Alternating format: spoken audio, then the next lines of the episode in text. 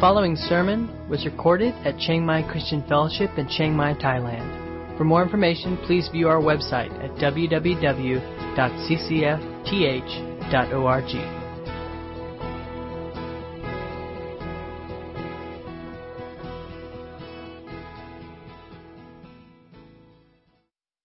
And this morning we'll be looking at Luke chapter 10, verses 25 to 37. Uh, we will also be, um, uh, as we look at the next, and uh, this story relates primarily to the Great Commandment, and uh, the lawyer recites it uh, that we're to love the Lord our God with our heart, soul, mind, and strength, and love our neighbor as ourselves. Um, but this this command and living out this command is a bit risky if we really don't understand clearly what it means by keeping the law. Because right? the commandment, uh, this commandment specifically, uh, Jesus says in other places, summarizes the whole of the law. Um, and uh, if you're, you know, if you're pretty bright and on top of things, you should immediately think, well, I thought we got saved by grace, not by keeping the law. And as you read through this passage, it kind of seems like Jesus is saying, you know, you can be saved by keeping the law.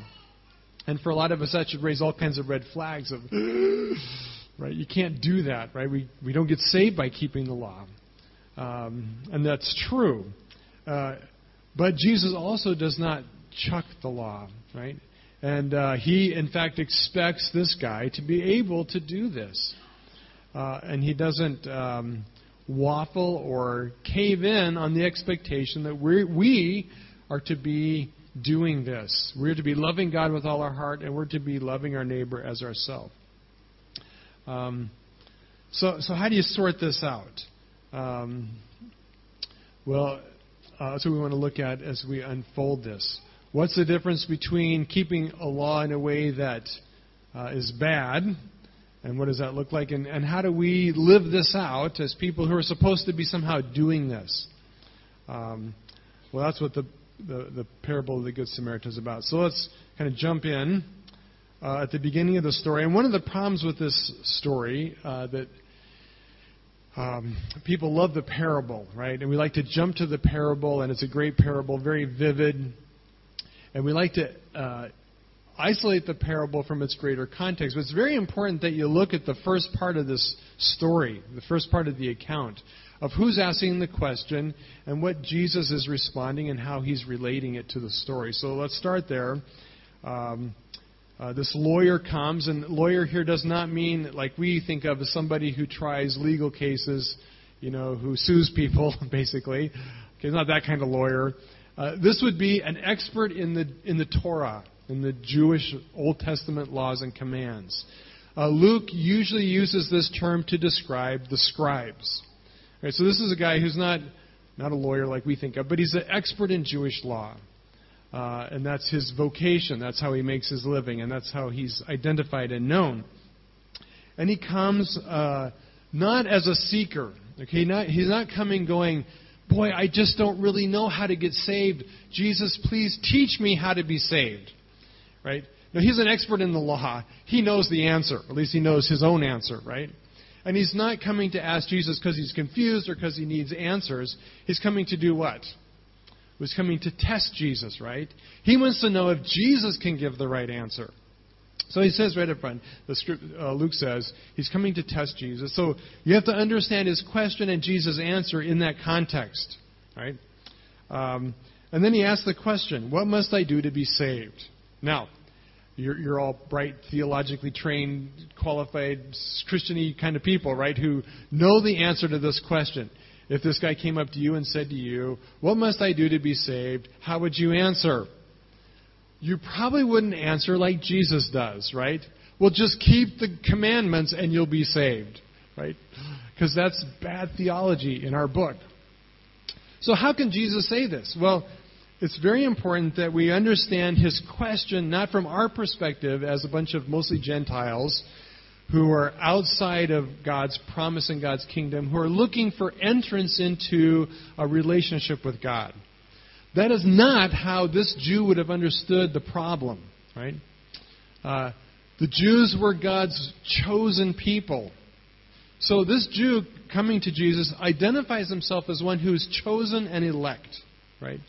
So for the Jews, unlike us, and unlike most people that we work with in the world, we look at uh, salvation as something we need to go into, right?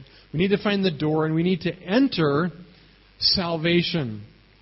The Jews didn't see it that way. They looked at it this way we are born in salvation. We are born chosen. We are born elect. I'm in, right? For me, the problem is how I could get myself kicked out, uh, which they believed you could, right? And so he's coming asking not how do I get in, but how do I make sure I stay in? Right? How do I make sure I continue in the promise of God as his chosen pe- person so that at the end when I die I receive the full blessing of God as his inheritance? Okay? Uh, and so that, that's, that's a little bit different twist on the question. Because uh, for the Jews, salvation really was something that was just to be lost. And as we know in the Old Testament, it talks about their name being erased from the book of life. Uh, so he's just saying, okay, I want to make sure when I get to the end of it, my name's not erased. And again, he's doing it to test Jesus. And for the Jews, they all knew that uh, the way, and they believed that the way you stayed in salvation was you just you know, keep your nose clean. You, you do the right thing, and you don't mess up. And uh, they didn't expect perfection, but they knew that there was some kind of a line, right? And as long as I stay above the line, I'm good. But if I cross that line and I do something, you know, that's over over the edge, that I'm going to bring uh, judgment on myself, and I'm going to get my name erased from the book. Right. So that's really what he's asking. What do I do to maintain the salvation that is mine, promised through through God from the Old Testament? Um, so, so his answer has to be seen in that light. Um, and he wants to know what that line is. Now, Jesus uh, could get into a lot, lengthy debate with him about the law and about his theology and about his understanding, but Jesus, being very smart, brilliant, uh, just turns the question back to him. And he says, Well, you're the expert. You tell me. You know, you're the smart guy. What do I know? You tell me. How do you read what the Old Testament says? And uh, the guy says, Well, uh, love the Lord your God with all your heart, with all your soul, with all your strength, and all your mind and love your neighbor as yourself. Uh, in other words, that did summarize the content or the ethic of old, the Old Testament commands. And Jesus answers, um, correct. Do that and you will live. Right? In other words, do that and you will not disqualify yourself. Do that and you will continue in the salvation as an elected, chosen person of God when you die, you will live. You will inherit eternal life and all the approval and blessing and joy of God. Um, uh, so, so this is where we start having problems. You know, wait a minute. Uh, I thought we were saved by grace through the work of Christ, right? At this point, somewhere Jesus should start saying, as long as you've trusted in me as your Savior and you believed in the work of the cross and you've repented of your sins, Eh, right? Uh, Jesus kind of skips that part. Well, why? Well, it's important to see here that Jesus is affirming the command, right? And what Jesus affirms and what the lawyer says is absolutely true, right? You cannot enter the kingdom of God without loving God and loving people. Right? You ever hear that? Salvation does not do away with the law.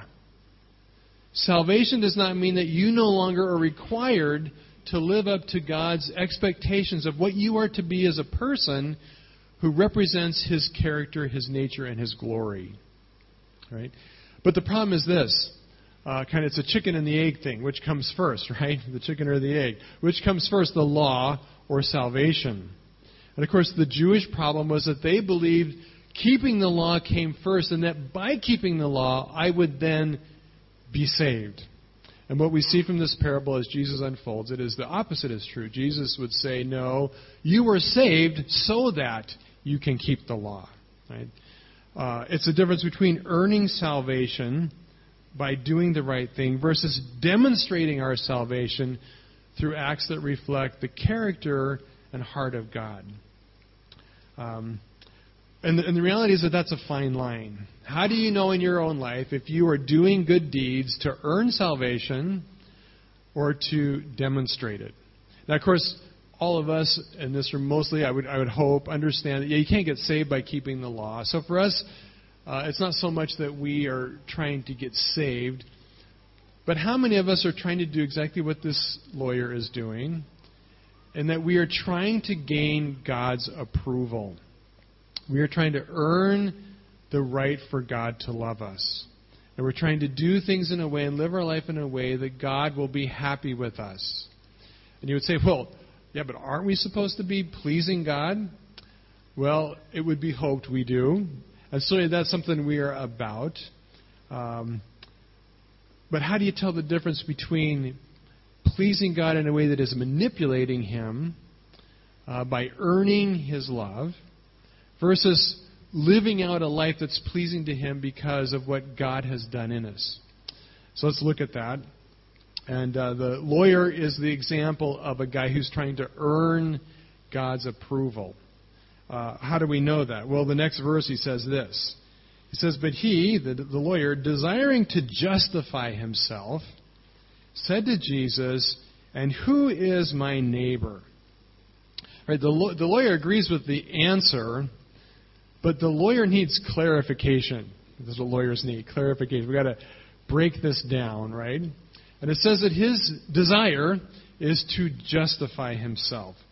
Well, what does he mean by that? Well, when we're trying to earn God's approval, when we are trying to justify ourselves, it means that we are seeking to meet the demands and obligations of the law in order to prove we are worthy of God. And to do that, we must reduce the standards of the law to something that can be measured. Okay, have we got that? Okay, when, when you're trying to earn God's approval, you need to know what the standard is. You need to know, and you need to reduce it to something that's measurable. Um, and that's just exactly what this guy is saying. He, he wants to justify himself. He wants to qualify the answer. He says, Who is my neighbor? Um, uh, during my very brief one year experience teaching high school students, uh, I had a lot of fun. And every time there was about to be an exam, uh, I would get bombarded with this question every single time. Every single time. The question was, What's going to be on the exam? Right? What's going to be on the exam? Right? And uh, there's this kind of unwritten code of teaching I didn't know about, but I found out about it really quick, right? that there's this contract between the teacher and the student. and The contract says that you better not ever put something on the test that you know you didn't already teach or warn them about, right? Because if you do that, it's just not fair, right? And uh, and they will tell you all about it, right? Am I right or am I right, students? Right? Because it's not fair. It's like you didn't teach me that. How can you expect me to know the answer, right? And and they also want to know like what's passing. Now, it would be fun for a teacher. I think, I think a teacher should say this when they get that question. They should just say, okay, here's what will be on the test. We're going to cover everything that we talked about in class and everything you know. We're going to, we're going to cover everything that's in the book. And just, just so you know, we're going to cover everything that's ever been known about that topic in the universe. Right? It will be a three million question exam, and to pass, you must get 100% correct. Right? Sound good, right? No, you go, no, that's impossible. No one could know all that, right? Not to mention it would take me the rest of my life to take the test, right? Uh, and who could ever be expected to keep it perfectly? Well, uh, we, we need to justify ourselves. We need to know what it's going to take to pass. And in order to pass the test, it has to be a test that's doable on a standard we can do. So, like, 100 questions, that's kind of the limit. You know, over 100 questions, you get sued, right? You're just a bad teacher, right? And, uh, and nobody can expect 100%. Now, there's those crazy people who get 100%, but to pass the exam, you got to lower the bar a lot, like 60%, 50%. If it's really a hard teacher, maybe 40%, you know, is passing. Um, well, that, that's what this guy's asking, right? He wants to justify himself. He wants to know um, what does it take to pass? What do, I, what do I need to do to measure up and pass the standard so that I can receive and inherit God's approval, His eternal life. Anything less than that is just not fair. It's just not fair. It is unjust. Thus, he needs to justify himself. Um, so, do we do this? Well, I think we do, right? And, uh, and certainly this guy does. And the way he, he unpacks this, the way he seeks to, to measure up, is he, he needs to do two things. First of all, he needs to make it measurable. He needs to reduce God's laws to something finite and limited and within his reach. He says, you know, I can't love every, you can't expect me to love everybody, right? I'll never pass that test. So let's narrow it down to something measurable and specific. Uh, in our day, it looks like this. Um, people will say, well, how much do I have to give in the offering? Hear that question? Do I have to give 10%? Uh, is 10% enough, right? Well, if I have to give 10%, but I gave 20%, will I get, do I get extra bonus points, right? We've got to measure it. We've got to quantify what will make God happy. Um, maybe it's uh, how many people do I have to share the gospel with or bring to Christ or disciple? How often do I have to read my Bible and pray, and for how long? Right? Is there some kind of standard? I need a standard. I need a measurement to quantify if I'm measuring up. Um, how much time do I have to serve God? Like if I serve God from Monday through Friday at my job, do I have to serve God at church too on Sunday? You're killing me, right? Sunday school, teach Sunday school too? Oh my goodness. Don't you know I serve God all week long? 40 hours, 50 hours, right? I'm superhero. Don't make me serve God more, right? There's got to be a limit to this. Right? Um, what and the question comes down to what am I obligated to do? See, we start asking questions. What do I have to do? What am I obli- What is my duty in order to make God happy with me? Okay? Um, I've seen this uh, in my own life uh, with my anger towards God. Have you ever been angry at God? Uh, and our anger with God is always justified, especially if we're living this way. Right? And this is how it worked for me. I was a poor rural pastor in in, uh, in the states in Colorado, uh, working my tail off serving God and keeping track of every hour, right? And all my hard work for God and the sacrifices I was making for Him, and I was just dirt poor, right? But that's part of the that's part of measuring up, right? Because if you're getting wealthy doing it, then you're obviously a bad Christian. So I was doing it being dirt poor. Uh, and I was doing it very much because I was trying to earn God's approval. I wanted God to say to me, Tim, you're my hero. You know, you finally measured up. I finally like you. I know I saved you before only because I had to, but now I actually like you because you're working so hard. That's what I wanted to hear, right? And this is what would happen. You know, a, a, a disaster would come along. I remember one time, one of many times, I had um, engines blow up in my cars, completely, you know, completely die, and a five, six thousand dollar repair bill. And of course, I didn't have money to go buy a new car. And what was my response when that would happen? I would be furious and angry with God. God, what are you doing to me? Right? I am killing myself trying to serve you, and what's the repayment I get? You break my car. Right? What's wrong with you? Right? And I would be angry, angry, angry with God, and bitter and resentful. Why? Because God was not keeping up his end of the deal. Right? I was killing myself for him, and instead of being blessed, I'm being tortured. Right? Where is God's love in all that? Right? If you've been there, if you are there, that is a sign that you are trying to earn God's approval. You are trying to measure up uh, so that God will like you, so that God will do good things for you, so God will be nice to you. Right? And when He's not, you feel cheated and ripped off and bitter and resentful. Uh, second thing that happens, uh, it has to be measurable, but secondly, uh, we become uh, seriously focused on keeping score. Right? Uh, we want to measure everything, and we and and and we want to tell everybody uh, and tell God how good we are doing it. Look at how many starving children we have rescued. Look at all the churches I planted. Look at how busy I am serving God. Uh, I was at a church that counted conversions kind of like notches in the belt. You know, just going out knocking people off for Jesus, right? And uh, that's missing the point, right? And we'll see why in a second. Uh, if our if we have reduced the Christian life and our walk with Christ to something that can be measured, and it's all about keeping score, right? We're missing it. We are missing the point. And it's not that we're not saved, but we are we do not get what it really means to love God and love people, right? We are we have twisted the law and made it something uh, far less than what Jesus is talking about here, right? And and it's exhausting to live that way.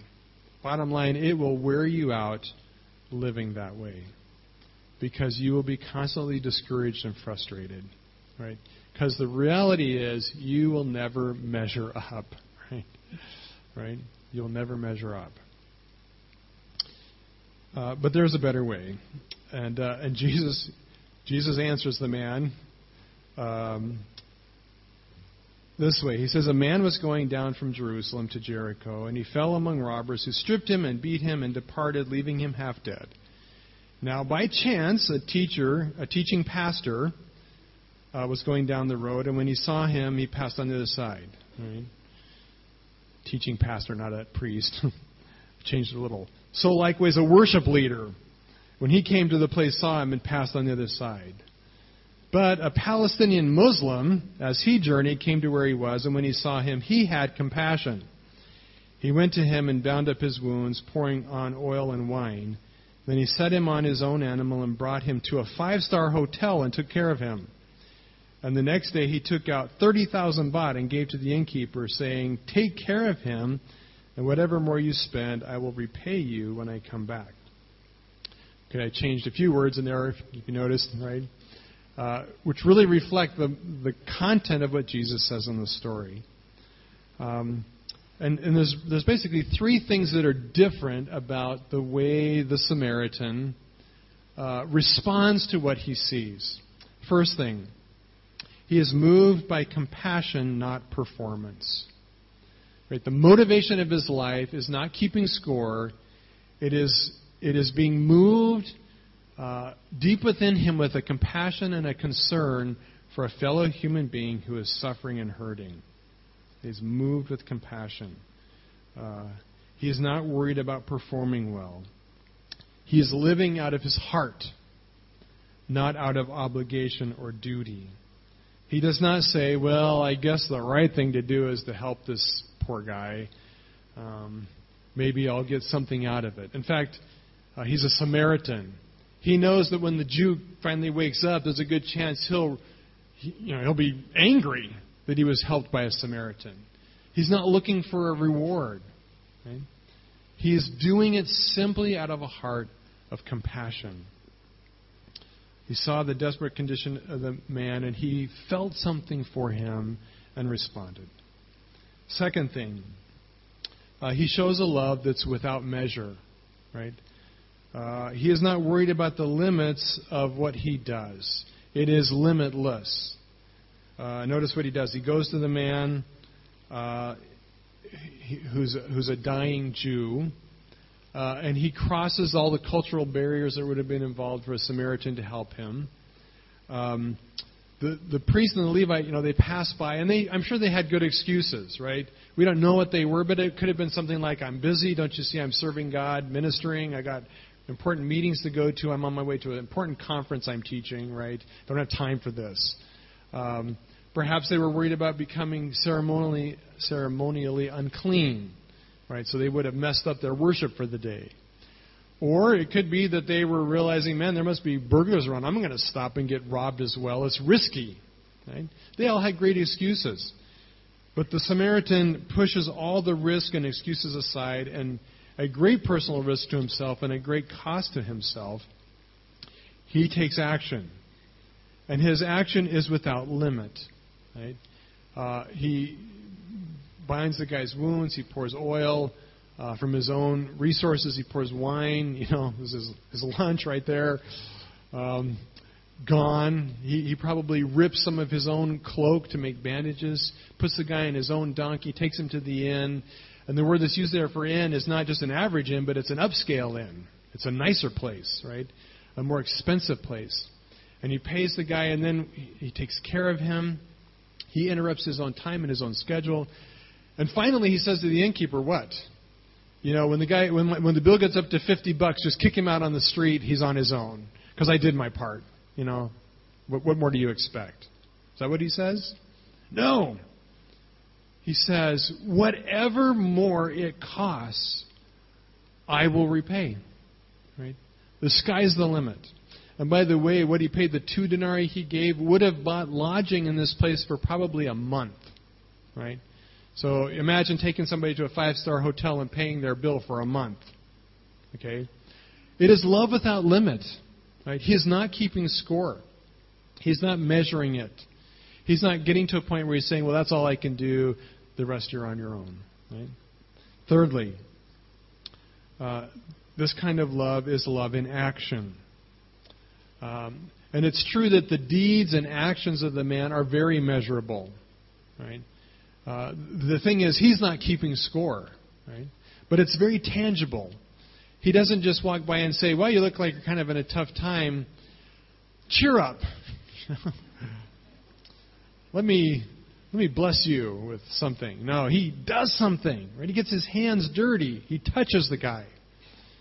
His actions are very tangible. And in that sense they can be measured because they're real and they are uh, take the form of action. All right? So that's the difference.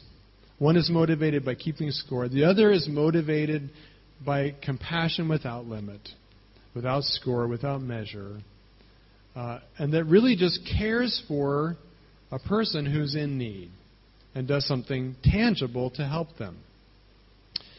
Um, now, uh, if you were a Jew hearing this story, well, actually, let's read on uh, verse 36 and 37. Jesus ends this way. He says, which of these three do you think proved to be a neighbor to the man who fell among the robbers? And the lawyer answered, The Samaritan. Is that what he answered? Well, actually, no. That's not what he answered. He says, Well, the one, the, the one who showed mercy. He cannot bring himself to say the Samaritan, right? Well, why? Well, because it was so offensive uh, to get to get the offense, you know, I, I changed. I used the word a, a Muslim, right? Um, and, and maybe you, if you read through that story and, and you think about a Muslim coming along, uh, showing all this compassion, what would your response be, right? Or a Buddhist monk. Um, is there some sense you would say, well, that's not possible, right? Not to discriminate against them, but we, we would have a theology that says, for example, the Buddhist monk, we would say, well, I could see the Buddhist monk doing kind things, but why would he do it? To get merit, right? They would tell you to get it's to get merit. They would not say because they were moved with compassion.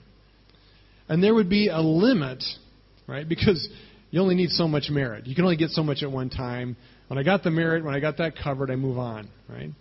We know that there's something wrong about the Samaritan doing this. And this lawyer would have felt the same way. He have thought, this is just wrong. This is just, this is just wrong. Why? He said, look, if the priest couldn't do it, if the Levite couldn't do it, surely the Samaritan can't do it. Right? Because that just does not add up. Why? Why? Well, because it's not who a Samaritan is. And the lawyer would be right. Right? The lawyer would be right. It's not who the Jew is either. And it's not who we are either. And we, we recognize, and Jesus uses the Samaritan, and by throwing the Samaritan in there, he teaches a, a whole bunch of stuff he never actually has to say, right? Because he raises all these questions. And what is the point of the Samaritan? Well, a couple of things. One, uh, he's showing that compassion is not based on our relationship with the person Right? We don't show compassion because of what we will get back from it, or because they're one of our kind, or because they're our family.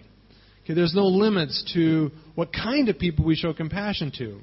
In fact, we're to show compassion even to our enemies and to the most unlikely of candidates because they're people, they're human beings, and we want to show love for them. Um, but there's another more important reason, and, and that is that uh, Jesus is demonstrating here that in order for this to really happen, it would have to be a very different kind of Samaritan, a very different kind of Jew, a very different kind of priest. And by the way, the, the lawyer would have thought, well, of course the priest would pass them by, right? Of course the Levite would. Because it would take a very different kind of priest than the kind I know to act that way. And that is exactly Jesus' point, isn't it? Right? In order to carry out the great command to love God and love people like is described in this parable, it's not about measuring up to some standard. It is about being a changed person who just lives differently whose heart has been so changed and conformed to the image of God in his heart that you just act differently and respond differently to the way life goes on about you and what you see uh, the needs around you. And that's that's what the story's about, right? If you want to love God and love people, the only way to do that is that God gives you a different kind of heart. He radically changes you so that you just respond naturally because you can't help it because it's your heart. Right? Uh, so, how do you become that different kind of person? Does anybody want to be that different kind of person? I hope so. I hope it's the longing of your life to be a person who just naturally does nice things, right? Uh, you just respond to things around you in a way that you don't think about it. You're just moved by compassion and it drives you into action, and before you know it, you've done things you, you didn't even think about, right? It's just automatic. How do you get to be that kind of person? Uh, well, I think two simple ways. First of all, uh, from this passage, two things, there's more, but two from this passage. First one, simply, we must experience grace. Right? The only way we can understand what compassion is is if we have experienced God's heart of compassion for us. Um, it does not take a New Testament scholar to see in this story that it's a picture of God saving us. Right? Who are you in this story? Are you the, the, the Levite? Are you the priest? Well, let's hope not. right? Are you the Good Samaritan? Well, we should strive to be that. But really, at the very beginning, who are we? Well, we're the dying guy, right? We're the guy that's beat up and bleeding, who on the path of life has fell among sin and death and uh, the wickedness of our own rebellious heart. And what is the consequences of our wickedness and rebellion towards God? Has it made us a better person, or has it left us bleeding and bruised and dying? Well, of course, it's left us dying. Wounded, wounded people, right? Um, who's the Good Samaritan in the story? Well, it's God, right? When God came along and he saw you lying in the road, dying and wounded and suffering and hurting and bound for death, what was God's response to what he saw? It was compassion, right? God saw you. He saw your rebellious heart against him. He saw your wickedness. He saw your sin. He saw all of its devastating effects. And God was moved with compassion for you. And He came to you and He began to minister to you and to bind up your wounds.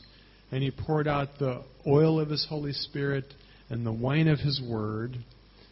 And at, at, at total cost to Himself, He paid the price for your healing and your life.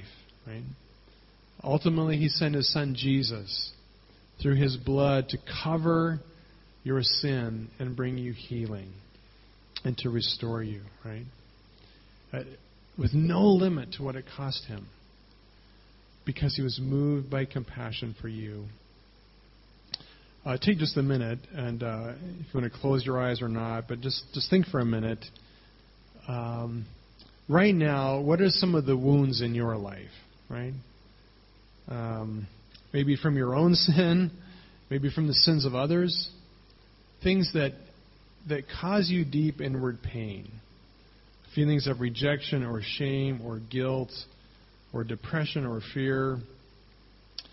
Um, things that people have done against you that have hurt you deeply. Um, just for a moment, can you can you picture Jesus coming to you and all your rage and uh, tirades and anger, and, and and he as a Samaritan, as one who we we were not kind to, but he comes and he meets you there, and he binds your wounds and he, through the, the work of Christ on the cross, uh, longs to heal and care for you. Right? He wants to touch your life, and he wants you to experience compassion. Right? His compassion, his heart for you. You know, we know that salvation is a fact, but do we experience it? Right? Do we daily experience God's compassion for us? We will never be compassionate people until we begin to experience and encounter His compassion. Um, you know, have you ever been completely undone by the realization of how much God loves you? Right? It should undo us if we really understand it. Right? It should undo us. And it should heal us and make us new people. So, first thing, uh, first thing, we must experience God's compassion, right? And certainly, He has saved us. It's a reality, but we need to walk in that reality. Second thing, real quickly as we close, I think we, we need to begin practicing compassion. Jesus says to this guy, uh, you know, he says, uh, who, who, who is the neighbor? And the guy says, the guy that showed mercy. And Jesus says, go and do that. Literally, he says, Go and do mercy. Right? Now, does Jesus expect that this will save the guy? Well, at some level, yes. And here's why I think that. Because practicing mercy gives us also a way to experience God's mercy and get a picture of what it is, right? Uh, when, when we go out and we try to love people like God does, meaning we don't keep score, meaning we don't expect anything back, meaning we find people who are our enemies or who, at the very least, don't like us, right? Or really probably won't return the favor, right? And we go out and we see their need and we're moved with compassion for what we see and we respond by taking action. When we do that, we start to get a picture of how God must love us, right? Uh, in my own life, uh, as I have become a father and become a grandfather, and uh, I've had the opportunity to love these stinky, crying little babies, right, who do nothing but make messes and scream and and eat, right? And uh, you realize that there's, there's not a lot of return in the deal, right? Initially, right? Um, but you you see their need and you meet that and you you love them, right? You pour into their life. And you start to realize, you know, if I could do this, how much more could God do this for me? Right? As we practice compassion, if this guy were to go out and do what Jesus said, he would come to understand something of the heart of God. That this is who God is. And this is the way God operates. Um, and as we walk in that, we, we grow our heart in the way of compassion. Right? Uh, if I can encourage you to do two things this week uh, to practice this, would be simply this. First of all, take some time this week uh, to reflect on how much God loves you. Right? And really, I think this should be something part of our daily walk with Christ. I don't know about you, but I need this every day. And you might think, well, that sounds awfully self serving.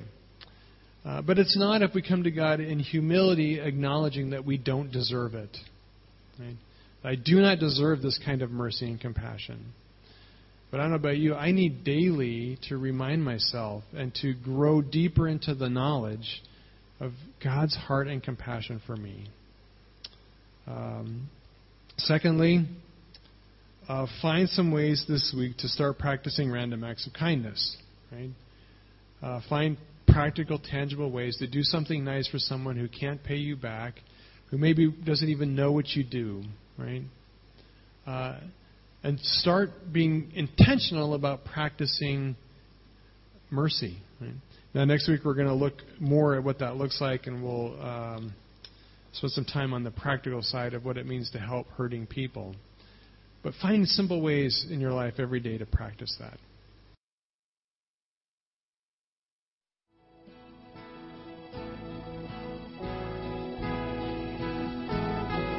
You've been listening to a sermon recorded at Chiang Mai Christian Fellowship in Chiang Mai, Thailand. For more information, please view our website at www.ccfth.org.